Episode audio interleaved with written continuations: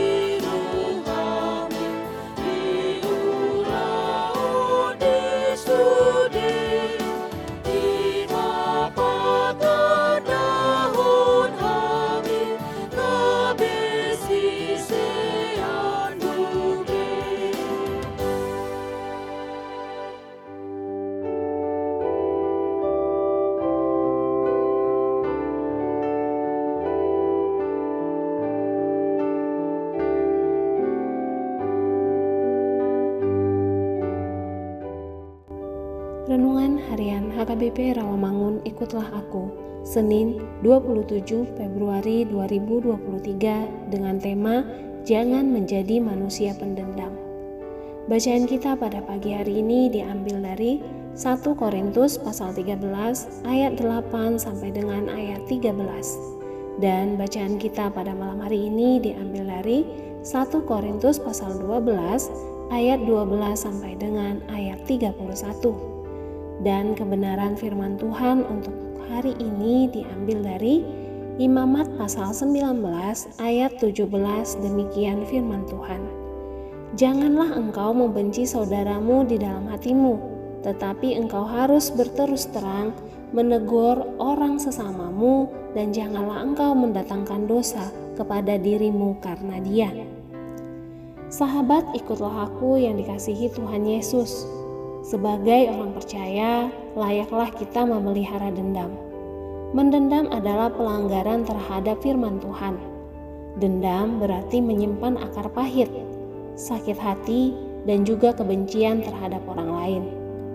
Janganlah engkau membenci saudaramu di dalam hatimu, tetapi engkau harus berterus terang menegur orang sesamamu, dan janganlah engkau mendatangkan dosa kepada dirimu karena dia.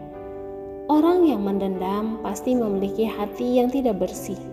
Biasanya pikirannya akan dipenuhi dengan rencana-rencana jahat. Semakin kita memendam, semakin kita dibawa kepada tindakan jahat lainnya.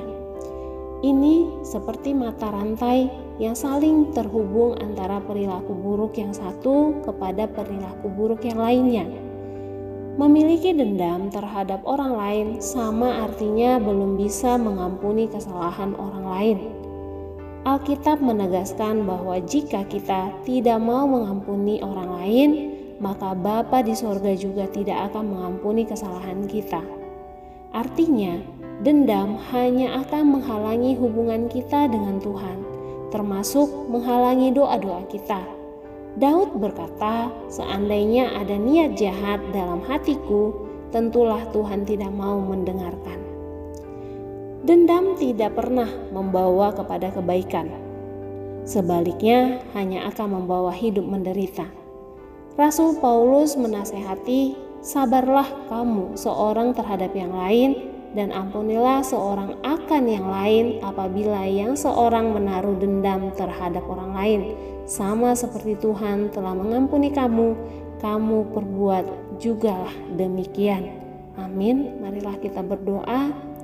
Ya Tuhan, ajarlah kami menjadi manusia pengampunan melalui ajaran kasih-Mu yang Engkau ajarkan bagi kami.